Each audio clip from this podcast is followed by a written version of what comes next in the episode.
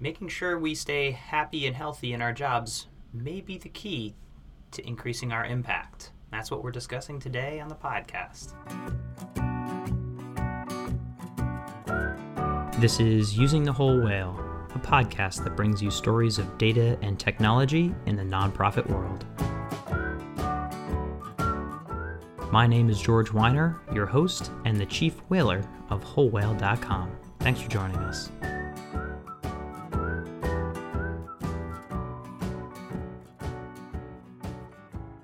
Welcome to episode 64. We have some great guests today uh, authors Beth Kanter and Aliza Sherman, uh, and they have just written a book called The Happy, Healthy Nonprofit uh, Strategies for Impact Without Burnout. I love this because at first I was like, why is, you know, uh, why does the sector need a, a book about being healthy? That's what we focus on. We we help our stakeholders. We make sure that nutrition's provided, that you know diseases are cured why why focus on our internal you know internal health here? Isn't that the work of a doctor? Isn't that the work of you know medical experts that should be uh, gauging this?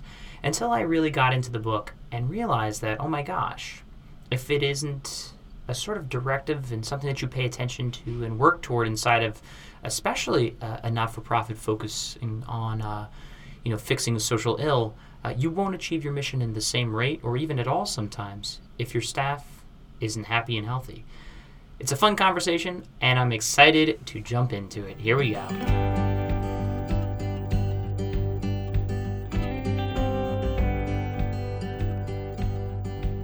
I'm here with uh, the co authors of The Happy Healthy Nonprofit, uh, Aliza Sherman and Beth Kanter. How's it going? It's going great. Yes, it really is. Well, I'm excited to have you both here uh, on our podcast today. Can you do a quick intro of yourselves? You are uh, obviously both authors, but give us a little background on what you do, Aliza. Ah, well, I am an author of many books. I've written 11 books now. This is my 11th. It's my first book writing with Beth, but I've known Beth since 1995. My background is internet. I started the first woman owned internet company in 95. I went online for the first time in 87. And I started an organization called Webgrrls, Web Girls International, to help women learn about going online from other women. And after that, I've had various digital marketing companies where I've worked with nonprofits, a lot of different nonprofits, often around women's issues, and also for profit companies. So when I'm not writing books and when I'm not doing digital marketing, I'm living up in Alaska. And Beth, uh, a little bit about your background. Um, sure. So I've, I've worked in the nonprofit sector my entire career, thir- last 35 years, and about 25 years ago, I was lucky enough to have a front row seat at the creation of the nonprofit tech field. Um, and I was an online uh, trainer for a network of artists called ArtsWire that was based here in New York, and that's probably where I ran into Aliza, I first heard of her work. And, um, and so basically being a, a, you know, right now I'm adjunct professor, I'm a trainer, capacity builder. So my, my role was really to teach nonprofits how to use um, these great tools for activism and social change. And I was early adopter of social media, writing a blog, and that kind of leapt into doing trainings. And I've been really lucky enough to work with thousands of nonprofit professionals and activists um, literally around the world. I say on all continents of the world except Antarctica. Would appreciate any leads for that too. I'd love to go there. awesome.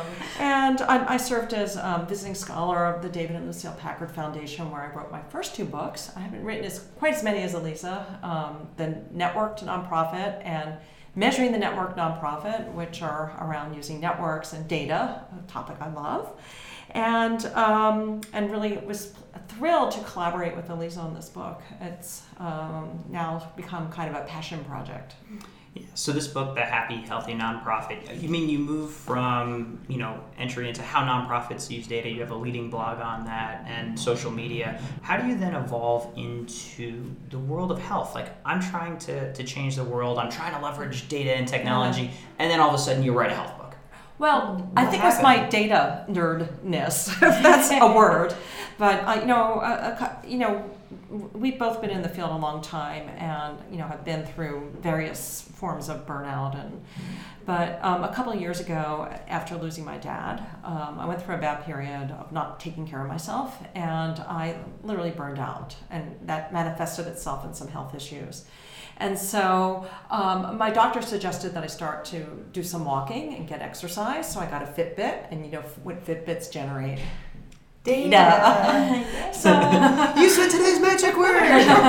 so I started, you know, tracking. You know, you know, you know, you know about the seductiveness of data. So I saw, wow, I'm only working, walking a couple thousand steps a day. I could up this. So ultimately, now after almost four years of, of working on this, I uh, walk 15,000 steps a day. And what happened is not only did I lose a lot of weight and my health outcomes improved, but I, I started feeling great, getting a lot of work done. And of course, if you've read my blog about, um, you know, been writing about walking as work and kind of been an advocate around that. So that, so naturally, kind of the topics that we're covering in the Happy Healthy Nonprofit kind of feed right into that. And we're really careful to say in the book that it's not about wellness per se because we're not doctors. So it's not exactly a health book. It is about well-being, which is an aspect of wellness and it's something a little bit more dear to our hearts. We want to talk about being more aware and being more mindful of our bad habits. And for me, my pet topic is technology wellness. And that's how we kind of came to start talking about the topic of self care how we use our technology, the sedu- seductiveness, you said that word, and I thought, yeah, the seductiveness of technology just lures us in to the point that we don't realize the impact it's having on our bodies and our brains. So that's a piece of the book, but we wanted to take a holistic view of everything that causes us stress, especially in the nonprofit sector, and then what are the antidotes? And we collectively call that self care and and we care. And we care being the collective organizational version of self-care. So having well-being embedded in the culture of the organization or the network or the group of people working together. So it isn't just the onus on the individual person mm-hmm. but it's in the environment. It's embedded into the culture I love that you're so good at like branding the concepts. I was like, of course, self care, we care, and then you have the wellness versus well being elements that you're both teasing out, and these are different things. Define them, and then address them. Uh, you chose the nonprofit sector, and actually, like the quote in here from Aria Finger, uh, that when you talked with her, the the current uh, CEO uh, of Do Something and good friend of mine. Hi, Aria. Walked, taken long walks with too. She's amazing, but the, I think she answered the question of why focus on just the nonprofit sector. What is unique about the nonprofit sector? And she talks about the fact that when you combine scarcity of resource plus passion, those are two big ingredients for burning people out. Yes, absolutely. And as you know, we have we we've we interviewed many nonprofit activists and professionals, and, and burnout is rampant in our field because of this scarcity mindset, and also because of this idea that if we're not working 20 hours a day towards this cause, we're not really doing the work, and we mm-hmm. almost feel guilty if we take care of ourselves like we can't we can't rest until our job is done. Um, and so that's what we want to change. That's the mindset we want to change um, as part of writing this book really start that conversation and get people to think about that actually self-care is part of the strategy to getting to social change outcomes. And i think also from the standpoint of the individual we think when we're passionate about something we must sacrifice parts of ourselves to show we're so dedicated to the cause. And so we wear sleeplessness as a badge of honor. We talk about how much we're giving up in order to give. And it's sort of a backwards way of thinking. It seems like it's honorable, but ultimately it's showing a lack of self worth. It's showing that we don't care enough about ourselves and we're not replenishing ourselves, which then damages our ability to do great work for other people. So it's almost as if we suffer, and we will when we're not taking care of ourselves, others will suffer too. So it's not as if you're getting onto your mission by not taking care of yourself. So basically, this boils down to how many kale smoothies per day? No. well, you know, Three. No, kale smoothies are great, and so are massages. Four. But yeah, but it's but it's also about It's a lot of things. It's we have in the book. It's a more holistic definition of it. Um, so it's the relationship with yourself, which is all the health and wellness, mindfulness. It's the relationship with other people in your life, your family, your friends, and especially relationships that give you energy. There's your relationship with your environment, your workspace, um, getting outside, your relationship with work and money. And those are hard to separate. You can't. It's you really can't. And Yeah. also can be drivers of this burnout, and also the fact that we go into work and spend you know a third of our day in work. Um, there's that environment, and then also as, as Aliza mentioned in our favorite topic, technology wellness, our relationship with technology. Yeah. I mean, it's definitely, I'm kidding, only not kidding, because I think the answer we arrived at there for the record was four ish. Four smoothies per day, per and, day. and you're and you're healthy. Yeah. Maybe not happy at that uh-huh. point.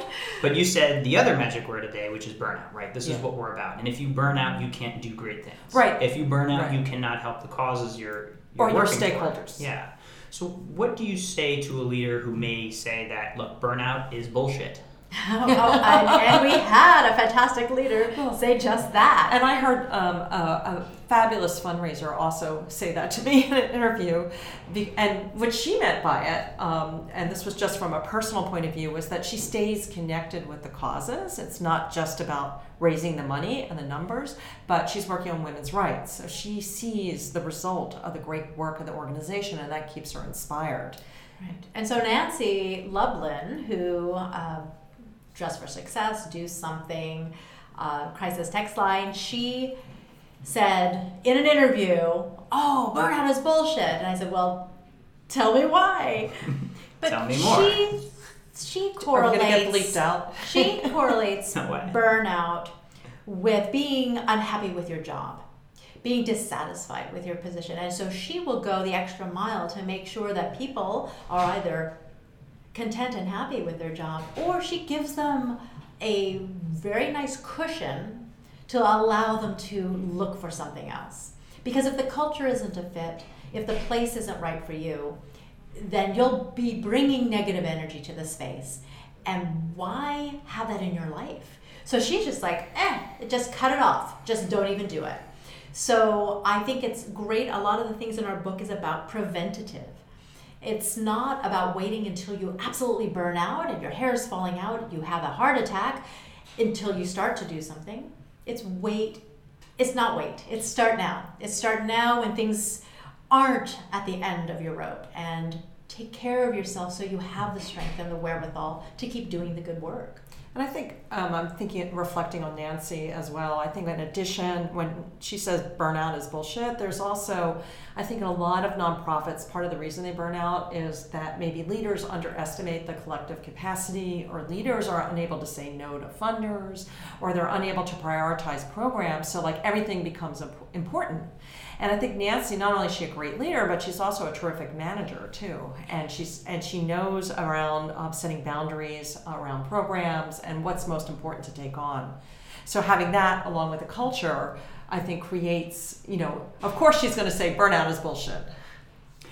Yeah, you can easily misconstrue some of that, but we're talking about the idea of leaders, and we have many leaders that of nonprofits that listen to to this podcast, and you know, you're thinking to yourself, all right, sure, look, I've got a vacation policy, I've got you know the health care is in place, and some extra little bumps here. Like I've checked the boxes. HR told me I'm fine. It seems like you're giving me a whole new to-do sheet. So the we care element. What is the leader's role in this? Well, it's very- not about checking boxes, first of all, because that in and of itself, uh, Beth uses the example that the leader may say, everyone take a break, three hours a month must be taken for personal time. But if the leader is not exhibiting that, if the leader is not modeling that and taking that same break that they're telling everyone else they should, then people will not follow suit. People follow the leader. And if the leader is eating the donuts, if the leader is sitting at the desk for nine hours straight, or sending emails Or at not 3 taking their vacations. or not taking their vacations, then people think that's the culture. It becomes this unspoken, embedded culture. So it's not just about the boxes being checked, it's about the environment. It's about the behavior. The behavior. And modeling the right behavior. Mm-hmm. Mm-hmm. Because the leader's behavior is contagious. Yeah. So it starts with the just to turn it into the process, uh, the the self care of the leader to the then the culture driven of the we care. Yes, but not only it's it's sort of a both end. It's also leadership modeling, leadership behavior, endorsing it. I mean, we in the book we interviewed many different leaders and their employees, and we found out that there were kind of three profiles of leaders in nonprofits. So the first one is they endorse this whole notion of self care and we care, and they model it and they practice it. There's some that just give it lip service, um, but it's okay, and maybe that's where things kind of don't happen. And then the, the third kind, which is a little bit more toxic, is where people are ridiculed for it. And it's just not, you know, it's just not part of the culture. It's finally ingrained.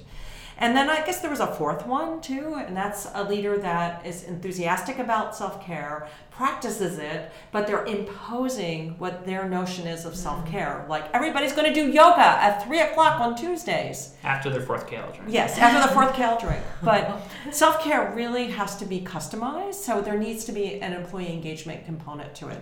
Hmm So let's talk about some of the, the metrics I could expect to see behind it and just just to be weird about it. Do I get fewer sick days? Will people actually quietly work harder if I make them healthier? Like what sort of things have you seen as a result and, and how does this actually get back to like solving the mission? I love happy, healthy people, but if I were able to accomplish my mission with, you know, Not so healthy. Right. not so healthy people, but I got it done twice as fast. Just to Right. let me be frank about it. But you work would. you to Well- death. I'm gonna work you to death for two years, and then out you go. Here comes new Uh-huh. crop. And by the way, there's many models in Silicon Valley right now, companies that take young talent in, grind them up for two years, and spit them out. Mm-hmm. Yes, when exactly. done. And they Yes. get a lot of stuff done. Aren't we told to be like the for-profits? They scale. They do so well.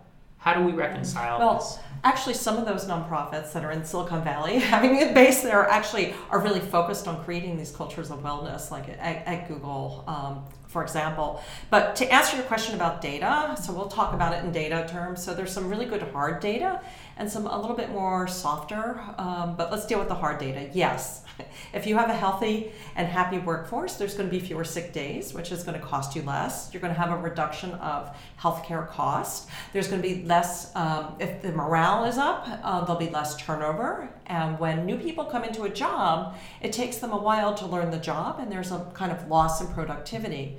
Um, if you build a reputation, a brand, if you will, as a great place to work, you're going to attract some of that top younger talent that's out there that is looking for organizations that have these kinds of cultures to work for.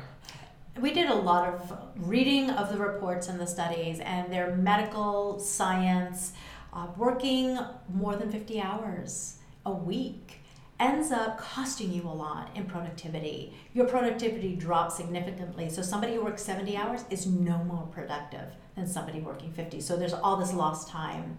There are so many studies now that are out there that really support the idea of working better working in a more healthful way and getting a lot of payback for it, a lot of positive payback. I mean, I was thinking of the Time Off Project, which studies the um, impact of taking vacations on employee productivity. And employees that actually take their 10 days or whatever it is um, are actually um, more productive. Um, and that's better for the, bot- for the bottom line, if you will. And I'm also thinking if you're really interested in a good data set, and they let us play with some of it, um, is the Kaiser Foundation Healthcare um, does track this, and they track um, uh, what types of programs that different corporations are doing to support employee health and wellness, and then what the impact is on the bottom line. So do you have? I mean, you pull up a lot of examples and case studies, which is fantastic. I really love that part where you're talking to leaders. What are some of the standout case studies? Anyone who went from like over this period of time, like a zero to sixty transformation. Um, the differences, because it's one thing to jump into an organization that's already doing it. Yes. What are the hiccups? What are the difficulties in going from like that zero to one? No, my favorite story is um, it's actually a, another a suicide prevention line, and it's um, an agency, fairly large agency that's in um, Arizona, and not using text, using the phone. And so it was a quasi government agency, and it had a culture of fear. So it's one of those nonprofits where you only saw senior management escorting someone to the door when they were being fired. Okay, so they hired this um, uh, a, a, younger executive director named Justin, And he came in and he, you know, I was thinking, I, I want to make some changes here. and one of the first things he sort of looked into was, well, wow, this is a really stressful job doing suicide prevention and people losing somebody. Um, but but people aren't going to the gym or we have all these you know wellness benefits and they're not taking advantage of it. So he started he did a bit of a listening tour and one of the things he heard was um, well we don't go to the gym because we have to leave the building. It's not convenient. And he kind of asked you know what is it that would um, that could help you you know help you with uh, fitness you know? What would you use? And they said well what we really want is a place to let off some steam like a room that had punching bags in them. so he appointed an employee uh, engagement committee and they redesigned one of the conference rooms and picked out punching bags to hang in the conference room and their health insurance coverage um, paid for it. And now, if they want to let off steam, they go into the room and do punching bags. And then they obviously drew pictures of the senior staff on uh, right. right. No, not the former senior staff. but another example was they also had a quiet room, okay, if, to go in case they did lose somebody. But no one was using it. Why? Because it was a room with a bunch of fluorescent lights and the walls were painted white.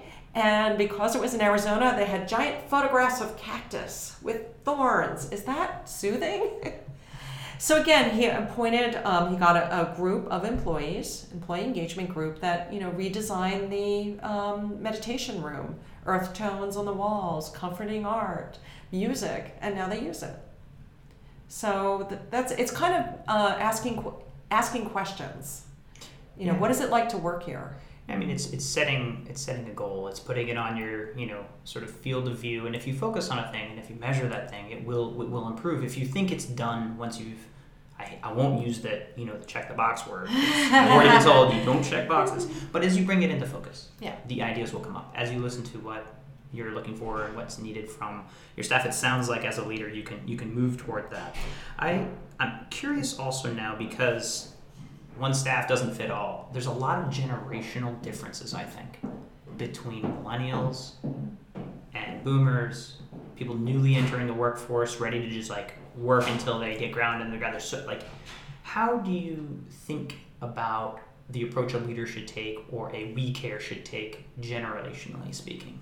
Well, I think that one of the biggest things that we suggest and that we've seen that other organizations have been very successful at is the listening part, is the engaging the employees and have representation from different generational segments, different departments, if you will, different stakeholders to come in and truly be part of the team that surveys the rest of the staff, that sees what is needed, and all of that, those little subtleties will bubble up to the surface, and then pay attention to them and come together collectively to think of solutions, to think of activities and changes that can be made. Uh, we have in the book these assessments in chapter three, which are meant for the individual, but so many of the organizations can pull those now and use them collectively, making their collective self self care plans, making individual self care plans together and respecting the fact that there are these differences. Uh, Beth had mentioned the leader that comes in and says yoga.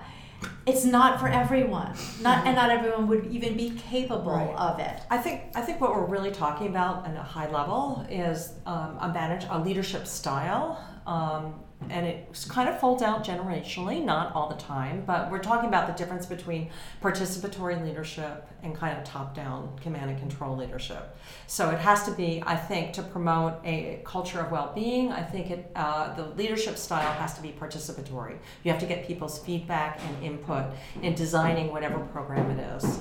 Yeah, we get a, probably a long whole other podcast on command and control versus participatory leadership yes. and the generational bias, I think. one well, versus the other potentially. Well, exactly. And I know in my first book, The Network Nonprofit, when we, we called it networked mindset and networked leadership, which is a participatory le- leadership model. Mm-hmm. So, so yeah, it goes in line with that. So, in this, getting into that assessment idea, right? I'm a leader, I'm listening to this right now, and I'm like, oh no, Is there a fire in the kitchen? No. What is going on? And I like it because you've defined the sort of four steps that you go through when you first start. You're passion driven. You move into Right. the passion waning, start to Right. fade, passion challenged, crisis, and then ultimately passion depleted. As a leader, how do I? What are the signs I'm looking for? How do I tell? Like, because right now, if I were to walk back into the whole whale office, as happy as they seem, every now and then there's just, I'm like, uh oh. Right. Are they like about to quit because they're about to break? And Right. the answer they Yeah. tell me is absolutely. They're all Right. like, every, if you walk right now back into whatever group Right. of humans you are working with, Right. how am I looking at this? How do I gauge this? Right. Well, I mean, you know, obviously, I mean, uh, the assessments are a good tool to help educate around the symptoms of, uh, of burnout, but they kind of break down into a couple of buckets. There's the physical symptoms, unexplained aches and pains, insomnia, um, just not feeling well, getting sick. Then there's kind of um, the emotional pieces, which is you know this feeling of hopelessness, irritability, um, angriness, um, kind of loss of um, loss of like direction or Motivation. motivation, loss of productivity. Um, you know, are some of the, the warning signs. And what's so nice about um, the assessment, the nonprofit passion fatigue assessment, it helps, you know, and again, we're not doctors and we don't play them on TV at all. Um, although I'm a daughter of a doctor, so maybe I get a hall pass a bit. But um, so, so it helps educate one about what their symptoms are so you can begin to understand hey, I, you know, I, maybe I'm burning out. Um, maybe I need to take this a little bit more seriously in terms of practicing self care. And I think a lot of us take these symptoms as, oh, you know, that's just because last night I didn't get enough sleep. Or, oh, that's just because I had a bad day at the office. So we don't look at them collectively and we don't realize they stack one on top of the other and then get to a tipping point where that burnout happens. So the idea is each time one of these shows up, treat it as a red flag, re-examine, reassess, and figure out what can you do differently? What can you do for yourself to fortify yourself fortify yourself against that? The more you do now when things aren't horrible, the better you're gonna be when things get tense. Right. And I mean, from an organizational perspective, speaking to a leader, you know, someone who is the executive director of a nonprofit, one way to apply this might be, and I've done this as a consultant coming into an organization that wants to think about you know happy healthy and well-being in the workplace is to maybe allocate some time at a staff meeting or a two-hour staff retreat and um, ask the staff to take the burnout assessment and to have an honest conversation. Maybe you might need an outside facilitator maybe not about what are you know what are the stressors and what are the reactions um, to stress and then there's another instrument in the in chapter three of the book called the self-care inventory. And that breaks down along the different categories that we mentioned. And it gives people all these different ideas around um, habits and um, ways that they can practice self care.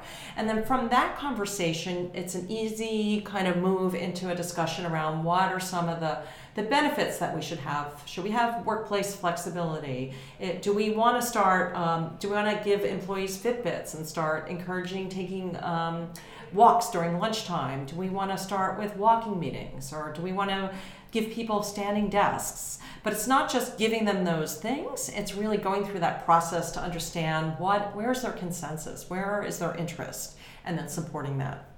Yeah, I like your sort of notes about look, we're not doctors, and also there's not one size fits all. Exactly. There's no. I was joking about the four kales, but that's kind of That's what, what you like, right? that's what everybody wants. I want the switch to flip to make it better. What do I do to just make it work? And what you're saying Well, is, it's a process. It's a- Exactly. you have to listen, and it's not like, oh, finally, if you do every meeting, walking meeting, It's- oh, great, and you roll it out, and you're Or here's another one. Um, if you go up to the CDC, they have a workplace wellness or well-being kit, and you can download these signs and uh, that you can put by the elevator that say "Take the stairs."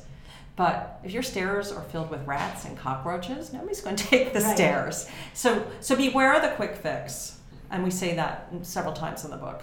I like that. So I will avoid the question of tips. Uh, what perfect tip do you have? Because I had a feeling that was the direction. And it's interesting because I think, you know, when we talk about the, the wellness and the depletion, it really gave me a sense of like a battery. Right? And we're so used to looking at our cell phones and being like, it's a part of, like, it's an appendage. You know, when it's Yeah. running out of juice, I'm running out of juice. But that's what vacation's for. That's what power plugs are for. Can I just go on a giant vacation every you know five months and then rejuvenate, go from depleted back to driven. What is your thought about the, the vacation and that type of mindset? Like I'm going to work, but there's a light at the end of the tunnel, and then I'll be fine. Well, most people who think that that vacation is the light at the end of the tunnel end up not taking the vacation Yeah. Because it because suddenly something else has come up. So they're they're not actually prioritizing. And then many people who take a vacation don't actually disconnect, don't actually unplug or give themselves a time to breathe. Or the executive director that's packing her bag for vacation and then her work pile to take on vacation. to take on vacation. So it's so it's a little bit of a misnomer, but also that's not sustainable because it erodes your health. It erodes your mental health and your physical health when you're allowing yourself to deplete all the way down to empty and then think that a vacation is going to then rejuvenate you. It's just a, it's a temporary fix. It's a band-aid. Why not work in more sustainable ways? Why not have a work environment that offers more sustainability for self-care, for that energy so that you don't reach your lowest point and then expect something as simple as a vacation to reset you. So, from an organizational point of view, um, organizational culture point of view, in many employee handbooks, they have we offer two weeks of vacation or 10 days of vacation, paid vacation, or whatever it is. Some offer more. And what happens is in some cultures, they don't track it. And, um, and so people, or the boss doesn't go on vacation. And so that's kind of sending that signal that we don't, we work, we work all the time. But in one organization, Donors Choose, that we profile in the book, they have a great process where they do track whether or not um, employees are taking their vacations. And they have a human, I guess, resources team, but they're called the talent team, which I love. And what they do is um, they might track one team, they might notice, oh, there's this person here who hasn't taken their vacation. So they'll talk to that person's manager, and then that person will encourage their employee, look, you know, you need to take your vacation. So, as opposed to human resources coming in and saying it, as opposed to nobody tracking it, and then it, it, it happens. So, I think it's that paying attention and really caring about your people, not just having it written in the handbook. You know? Yeah, I mean, those are good metrics to look at, and also from personal experience, Whole Whale rolled out unlimited vacation at first, and I was like, oh, problem solved. Everyone's going to take a reasonable amount of vacation. I started tracking, and I was like, oh no. They're not. They literally just stopped taking the vacation altogether. Wow. They didn't think of it as like a That's, resource. that's They the Project Time. Office found that. It's so now we rolled out a, a minimum number. You have to at a minimum, or I'll just kick you out of the office. You know, lock the door, throw away the keys. Um, but beyond that, you know, quarterly looking at it and trying to schedule it out. And I'm proud to say I set a very positive example. I am the league leader in vacation leading, so I'm like you're making me feel good about myself. right. And also, I bet you do, like, you schedule your vacation far in advance and you block that out, and you probably, on your way leaving for vacation, you've probably set up and told people, I'm going to be on vacation, I'm not going to be reachable, and set it so that, you know, I've set these boundaries. I've also thought of it as a test for the leader, right? A leader, are you making yourself obsolete in the critical systems of this organization, or have you built yourself into every process, such as like the you know mission control, manage control of every single Yeah. Right. point in the process? Are you critical because you've designed yourself as such? And it's a test, as I like, can I go on a great trip with my wife? See, that's a really great t- test. And I think uh-huh. that if leaders are more people focused, if leaders are also given the kind of training that they need to be more of this kind of aware leader and this kind of sensitive leader to these kinds of issues, I think that is an important piece of it. So many leaders are losing their development training funds, and this is an, a critical area of development for leaders that help them help themselves and help them help their staff and in turn help the mission. Yeah, of course, getting back to the whole point of why we're talking about this. A well functioning team is going to perform better. Look at this in sports. Why is it such a disconnect? Look how much they spend on the physical therapy in the gyms and the like cold baths and I like they need high performing players. As we begin to move to the the lightning round, the rapid fire round, I'm, uh, I want to touch on the technology component because I think you know this sort of sixth pen, this like sixth sense of you know we're attached to our cell phone at this point um, breeds some wildly unhealthy behavior. What are some of the things you found in terms of approaching uh, approaching the the cell phone? Well, the, the story that I tell pretty often is I was in the grocery store going up and down the aisles and started dropping things as I took them off the shelf. And I got to the checkout counter, I'm dropping things, and I was getting really worried, thinking there's something wrong with my brain. And I went to pay and I'm dropping things. I dropped the credit card. I couldn't figure out what was going on. And then I looked at my hand and I had my iPhone in my hand the entire time, completely unaware. And that's what began getting me thinking about the mindlessness of our relationship with our tech. It's not even that the tech is bad, it's that we have become so overly dependent and addicted. We, oh, don't use that word, but yeah, it is. It is it has gotten to that stage. And I was the one 10, 15 years ago who said, addiction? No, of course not. And now it takes a lot of awareness and a lot of self control to not constantly reach for that iPhone or that device, to not constantly have it with me wherever I go. And to turn it off, the phone is actually sitting in front of me at this moment, completely powered off. And that causes a little momentary panic. And I, I'm not alone. So many people do that. And what happens is it then becomes a critical piece of work. It's our tool for work.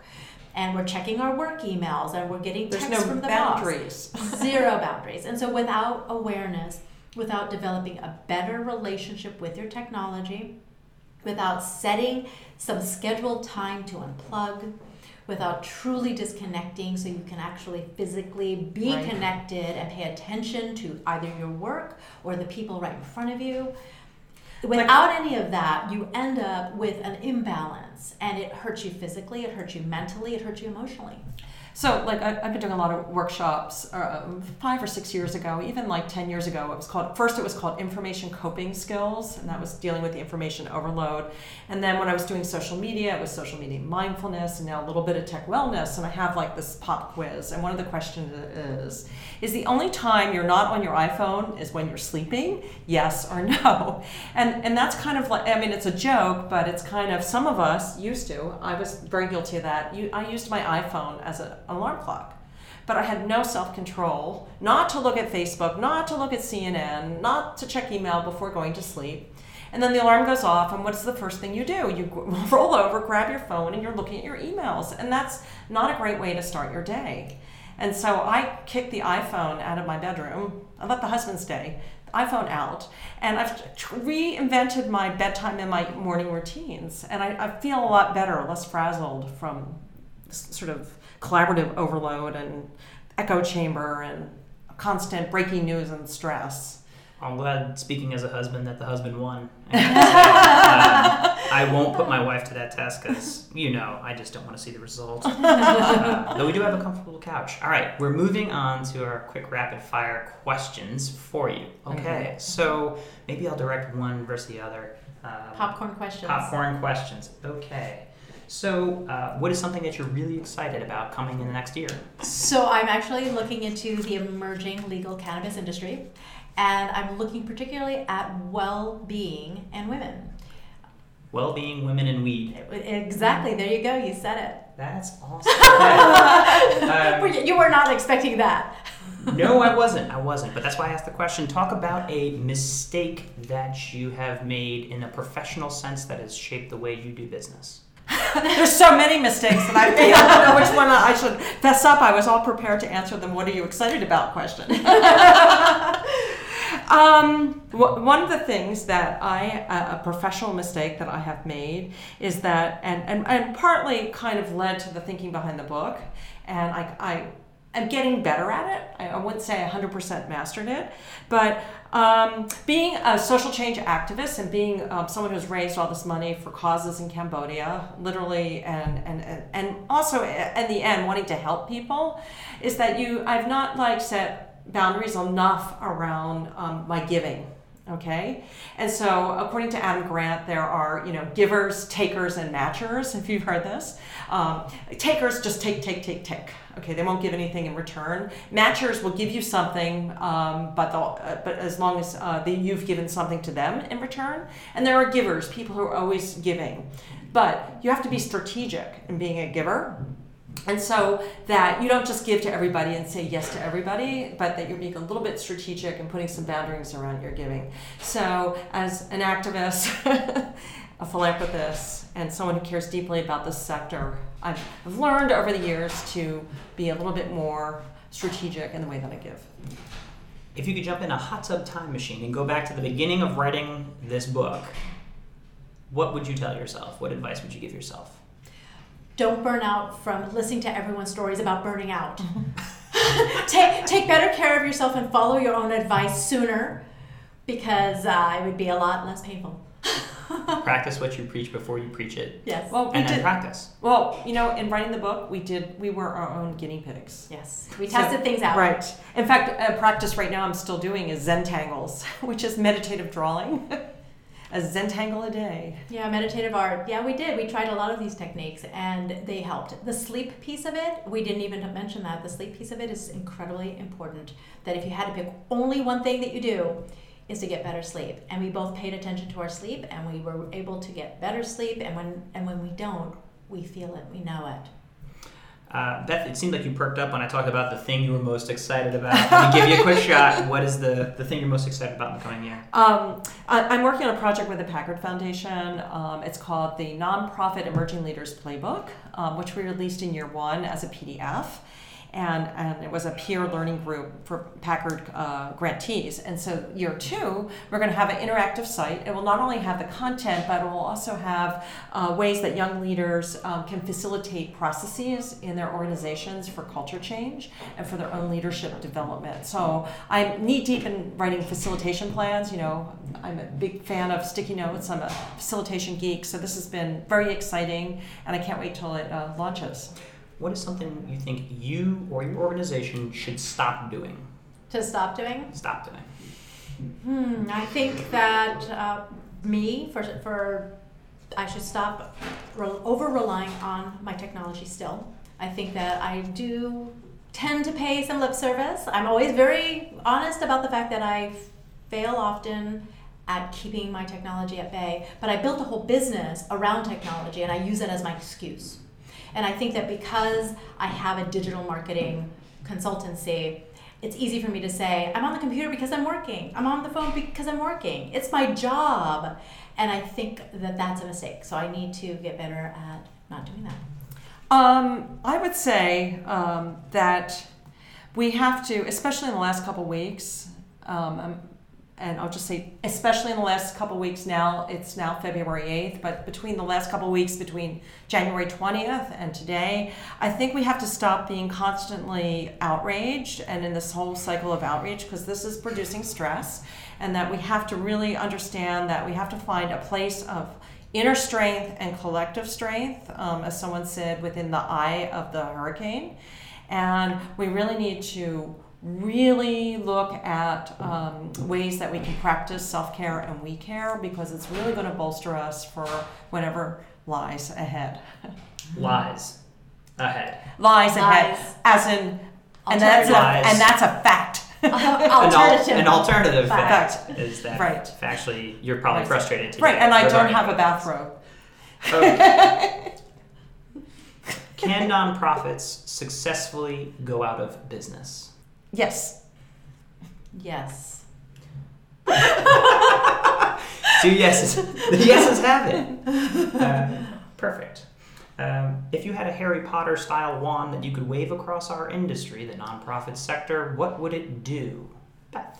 What would it would do? It would provide staples for everybody's offices, so we would feel like we the scarcity mindset of that we don't have resources. Now I'm sort of halfway joking, but what I would do is with the wa- one would grant two wishes. First would be the resources, and the second would be No, you get one. one Okay. Okay. Resources. resources resources in a little box that comes with um, the ability also to use them strategically and wisely. That's quite a box. I would remove guilt because I think that those of us who do good things and want to do good things also have the flip side that we always feel super guilty if we don't do the perfect job, if we don't help that extra person. And living in that kind of cycle of guilt makes it much harder to focus on what you're doing, to be proud of what you're doing, to recognize your self worth. All of those things will fuel you to do an even better job, but just don't feel guilty. Awesome. All right. Final question How do people find you? How do people help you? So you you can find each of us at our sites, and I'm at www.bethkanter.org or at Kanter on Twitter. And Aliza Sherman, A L I Z A Sherman.com or at Aliza Sherman on Twitter and Instagram and everywhere else. and how can people help us? Start the conversation. Start the conversation, even if you're not at a nonprofit, but if you are, or if you support a nonprofit, go in and start the conversation about self care and about we care. That to us is the goal of the book to begin those conversations. That's where it all starts. And it doesn't end there because then it's just talking. We want to get to action uh, as well. So, um, as you discuss this, or maybe as you're thinking about it and reflecting about it as an individual, think about one small change that you can make um, in your own practice or in your organization's practice uh, that can lead to um, improved um, well being and uh, fortifying that uh, resilience muscle. Thank you so much for taking the time to share your wisdom in this book with the sector. We'll have the resources, of course, in our podcast, but thank you so much. Thank, Thank you. you. Thank you very much.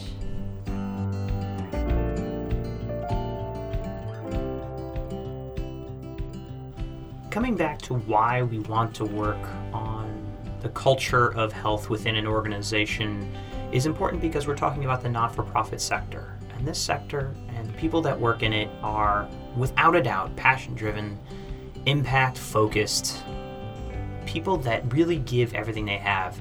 It is also, I, I tend to find, it is a crowd that attracts people that are more empathetic people that are able to see through the lens of others and and then feel that now what's unique to this sector is that when you are empathetic and when you are able to you know walk a mile in another's shoes and, and see what that feels like you're also more often than not adopting that stress saying that if i had another hour to give i'd give it all and the the focus on working until you can't you know lift your head anymore is very real when you think about the amount of work that needs to be done. And so issues of pacing and how to make sure, you know, actually your health comes first is a tough thing sometimes, I think, for, for people in the nonprofit sector. And I love, love, love that, you know, Beth and Aliza are out there uh, share, uh, sharing this message and helping leaders um, really. And it's one of the things I took away.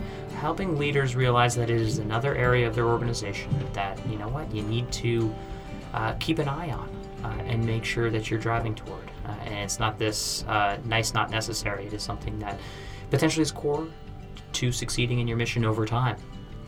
That's all I have for you today. As always, you can find the resources from this at wholewhale.com slash podcast. Lucky episode number 64. Thanks for joining us. Today's delightful music brought to you by the one and only Greg Thomas. Check him out online, Greg Thomas Music. Also, thank you to our editor, Brian. Uh, well done, friend. Thanks for helping put this all together.